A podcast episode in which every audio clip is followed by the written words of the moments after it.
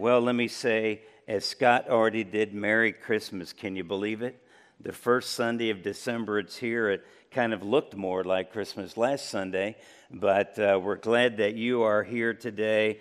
And uh, we're going to begin our Christmas series, The Miracles of Christmas. And and uh, I was going to thank Charlie Brown and Linus for giving us the Christmas story in uh, in the book of Luke and what Christmas is all about. That famous question question that that he asks because he's frustrated with all of the misinformation and and all of that, the miscelebration in a sense. Uh, and so he asked, what is Christmas all about?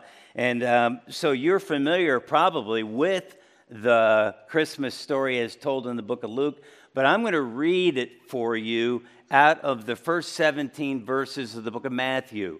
So if you have your Bibles with you this morning, your tablets, phones, we'll have it on the screen behind me. If you don't have a Bible, want to follow along with a hard copy of that in your hand, underneath the chair in front of you, page six seventy-five, and you can follow along with me as I read Uh, the beginning of the Christmas story in Matthew chapter one and verse one. This is the genealogy of Jesus the Messiah, the son of David, the son of Abraham. Abraham was the father of Isaac, Isaac the father of Jacob, Jacob the father of Judah and his brothers, Judah the father of Perez and Zerah, whose mother was Tamar, Perez, the father of Hezron, Hezron, the father of Ram, Ram, the father of Amminadab, Amminadab, the father of Nahshon, Nahshon, the father of Salmon, Salmon, the father of Boaz, whose mother was Rahab, Boaz, the father of Obed, whose mother was Ruth, Obed, the father of Jesse, and Jesse, the father of King David. David was the father of Solomon, whose mother had been Uriah's wife, Solomon, the father of Rehoboam, Rehoboam, the father of Abijah, Abijah, the father of Asa, Asa, the father of Jehoshaphat, Jehoshaphat, the father of Jehoram, Jehoram, the father of Uzziah, Uzziah, the father of Jotham, Jotham, the father of Ahaz, Ahaz, the father of Hezekiah, Hezekiah, the father of Manasseh, Manasseh, the father of Ammon, Ammon, the father of Josiah, and Josiah, the father of Jeconiah, and his brothers at the time of the exile to Babylon. After the exile to Babylon, Jeconiah was the father of Shealtiel, Shealtiel, the father of Zerubbabel, Zerubbabel, the father of Abihud, Abihud, the father of Eliakim, Eliakim, the father of Azor, Azor, the father of Zadok, Zadok, the father of Achim, Achim, the father of Elihud, Elihud, the father of Eleazar, Eleazar, the father of Mathan, Mathan, the father of Jacob, and Jacob, the father of Joseph, the husband of Mary, and Mary was the mother of Jesus, who is called the Messiah. Thus there were fourteen generations in all, from Abraham to David, fourteen from David to the exile to Babylon, and fourteen from the exile to the Messiah. Have you ever heard the Christmas story like that before? Probably not too often. Um, and you made me thinking, wow, what an exciting way to open this year's Christmas series, reading a list of names. Uh, really? You know, you may be thinking, well, it, it, certainly a little different than what Linus read, but uh, not quite the intriguing start to the Christmas story that you may have expected. Now, don't raise your hand this morning or nod your head. You could if you want, I suppose, but I'm not going to ask you to do that. But how many of you, when reading through the Christmas story and starting in Matthew one and the first seventeen verses, have skipped those names in chapter one?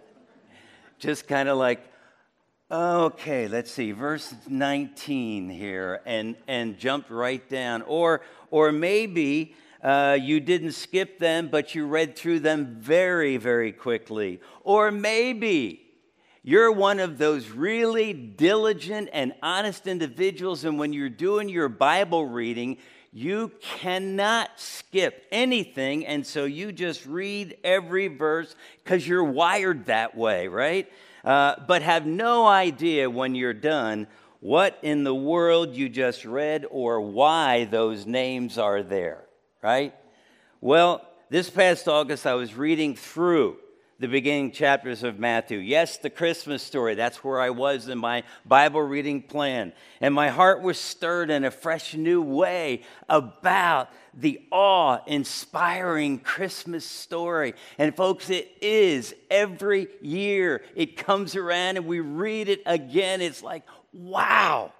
And I'm not sure how many times that I've read through the Christmas story before or these chapters in Matthew, but this time was different. I saw miracles everywhere I looked, and I knew that this year I wrote it in my journal. I took note of it, and, I, and I've been going back and adding thoughts to it, but it had to be at the heart of this year's Christmas theme, of this year's Christmas series of messages. And as you probably know, these names that I just read are known as the genealogy of Jesus, uh, his family tree, his ancestry. Have you seen those commercials on T V for Ancestry dot com, right? You can go on and find out all kinds of things about your uh, history and about your ancestry. And, and this is what this is for us.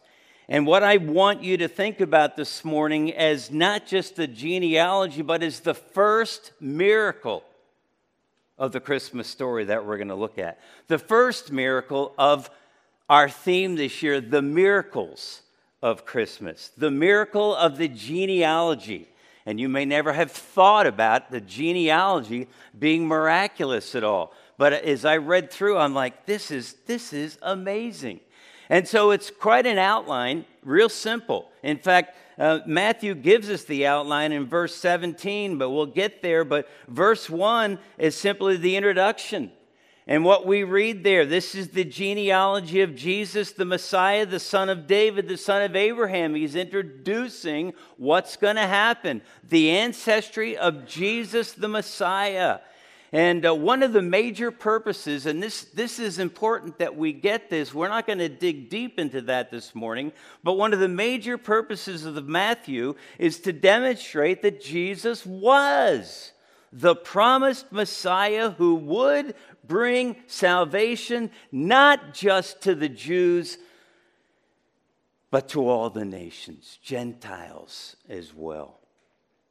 And as you look at this verse, there are three names there. Jesus the Messiah, he's the Christ. That may be spelled out for you in some of your translations. But the word Jesus the Messiah, Jesus Savior, Messiah, the Anointed One, the Christ. That's the word as it's used. And then he says Son of David, just simply mentioning that, that God's promise to the nation of Israel, that the Messiah would come through the kingly, royal line of David and reign as king, and that reign would be forever.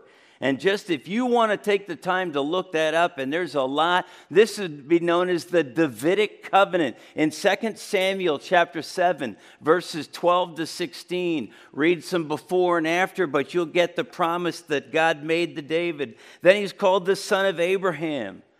This is a recognition of God's unconditional promise to Abraham. You may have heard the Abrahamic covenant.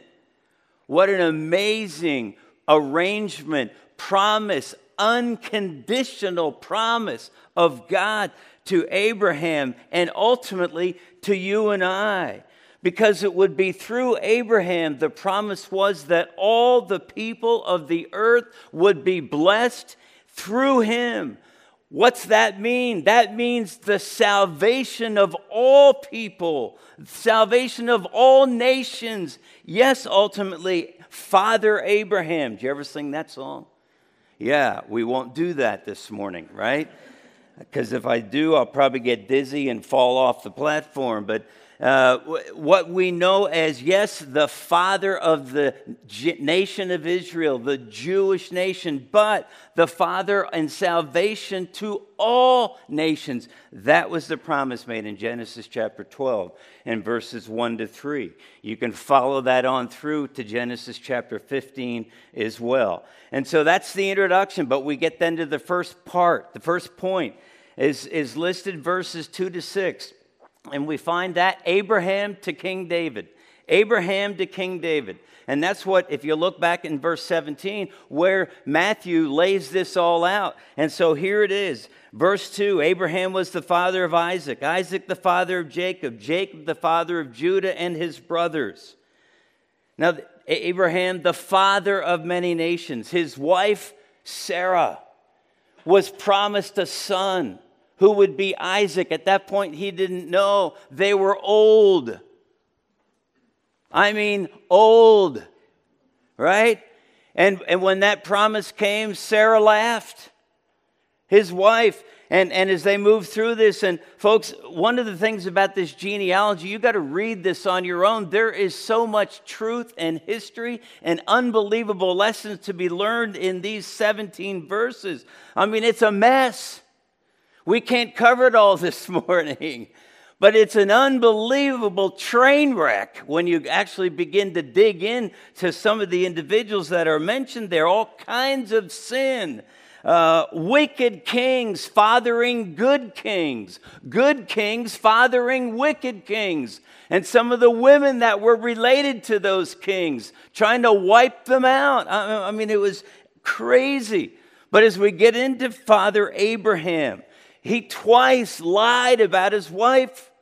Genesis tells us she was a beautiful woman, and he was afraid somebody would, would steal her. And so twice said, don't tell her you're my wife. Don't tell anybody, you know, and, and, and he got caught on that. And then remember uh, Sarah, Abraham's wife, the ch- child of promise isn't coming. And so he she decides to take matters in, his own, in her own hands and says, Abraham, go sleep with my handmaid Hagar.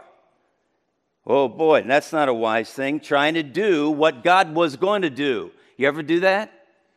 Try to figure out something, take care of things, when God said, I'll do it, and yet we have to we take it in our hands. That's what was happening. Jacob and Esau, oh, my word, we could talk about them. And, and Jacob's deceit. But we're told in Genesis chapter fifteen that Abraham believed God, and God counted it to him as righteousness. Then we get to the three women that are listed there in this section. Tamar. Tamar, probably a Canaanite, involved in an incestuous relationship with her father-in-law, Judah, as she dressed up as a prostitute. And this is in the genealogy of our Messiah, our Savior? Yeah. Check it out, Genesis thirty-eight. Read it for yourself and get all the sordid details, but you'll find that out. Rahab. Rahab helped the spies, Joshua too. But what was Rahab? She was a prostitute. She was a Canaanite, and yet she's also listed in the genealogy. We get down to Ruth. Thank God for Ruth, right? Wow. Uh, what an amazing woman. And you can read her story in the book of Ruth, all four chapters. We preached through that, I don't know, two years or so ago. And, and what an amazing woman she was and how God used her. Then we get to the second point, the second section, verses six to eleven. David to the exile to Babylon. And we read verse six, David was the father of Solomon. You remember Solomon, the wisest man on the face of the earth, whose mother had been Uriah's wife. Do you know who that is? Do you remember the name? Bathsheba. Uriah the Hittite married Bathsheba. And you know all about that. You, what's one of the things, if only, that we know about King David besides Goliath? What a mess. He committed adultery with Bathsheba. And then to cover it up, he murdered him. Put him in the front lines, in the front battle, in the, in a, in the, in the raging war, and making sure he would be killed. See, Jewish ancestry typically runs through only the men. And here we've got Tamar, Rahab, Ruth, Bathsheba all listed as part of that. That was a completely unusual thing for a Jewish ancestry.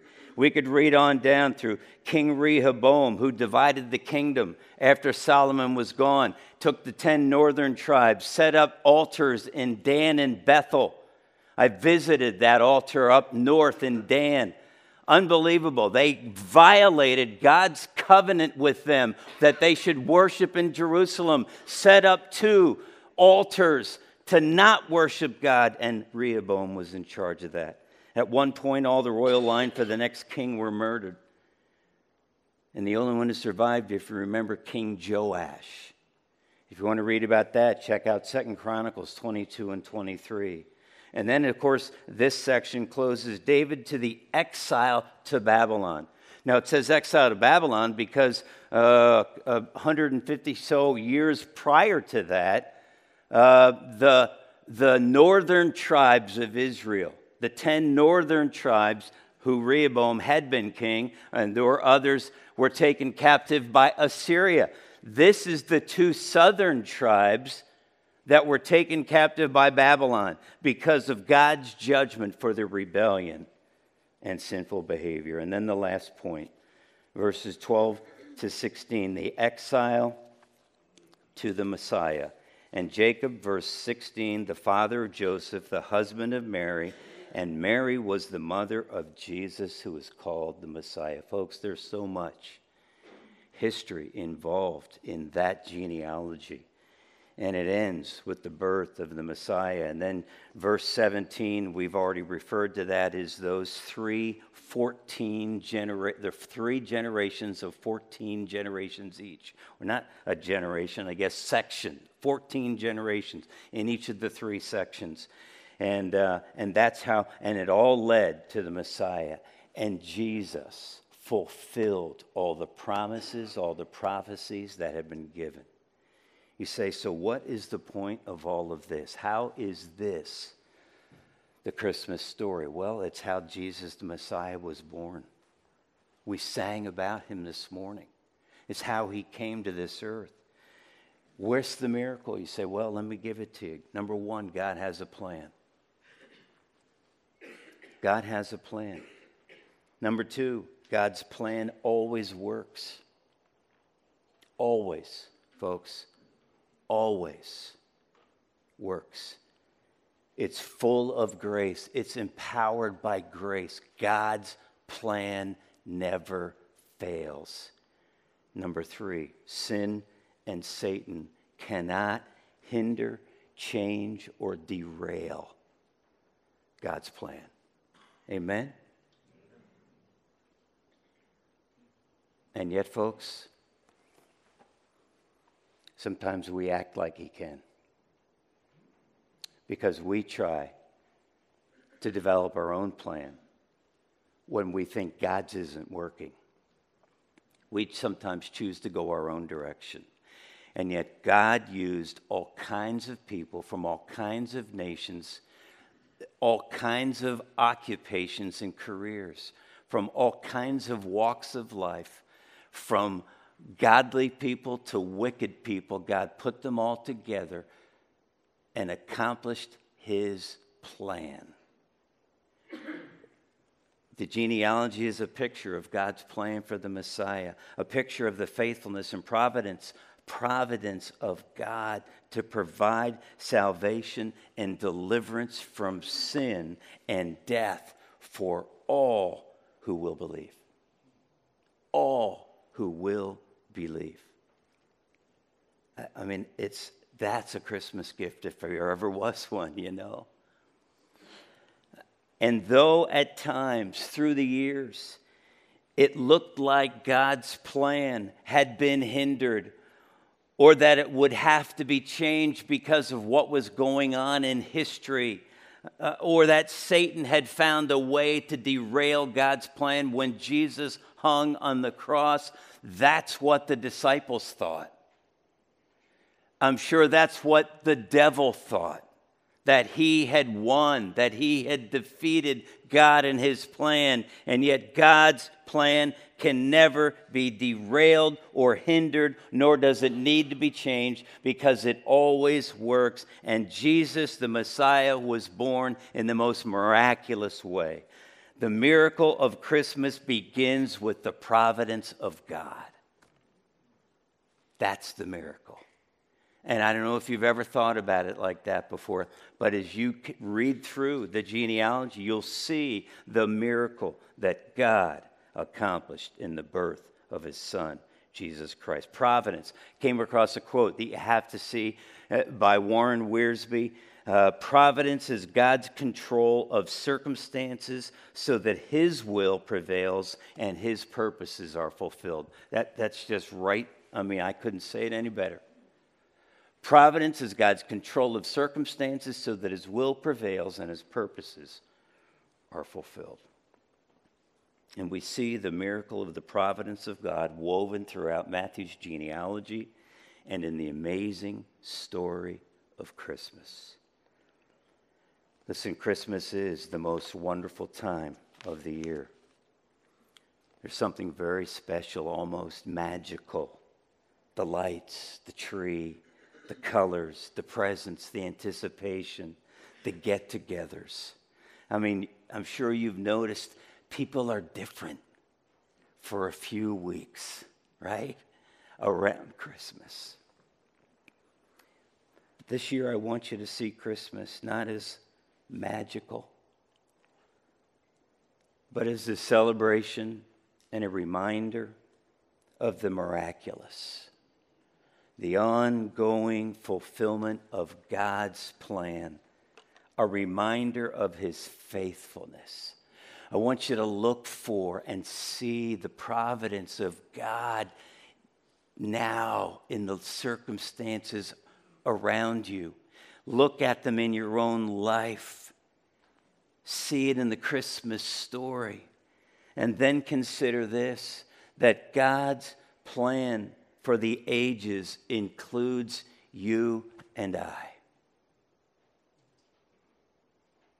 Do you ever think about that? It does. God has a plan and purpose for your life, each of our lives, that's designed to work, not to fail, not to need to be changed, not to be derailed. God's plan and purpose for your life will work. And as you move through the Christmas season this year, with all the joy and the excitement that goes with it, I want you to look for God's providence. I want you to look for the hand of God in the circumstances around you. Look for them in your life.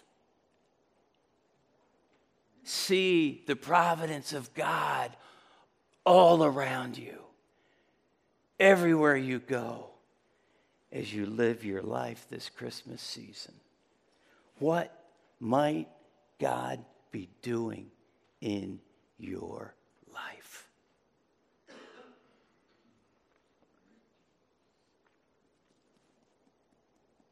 A week ago today, I'm sure that the Walker family had no idea that today Mel wouldn't be with them. But God is providentially in control of every circumstance of life. And he works things together for his, for our good and the glory of God in our lives. That's the miracle of the Christmas story, that God uses people. He used everyday, ordinary people, sinners like us, to accomplish his perfect plan and will and bring the Messiah to this earth to die for us.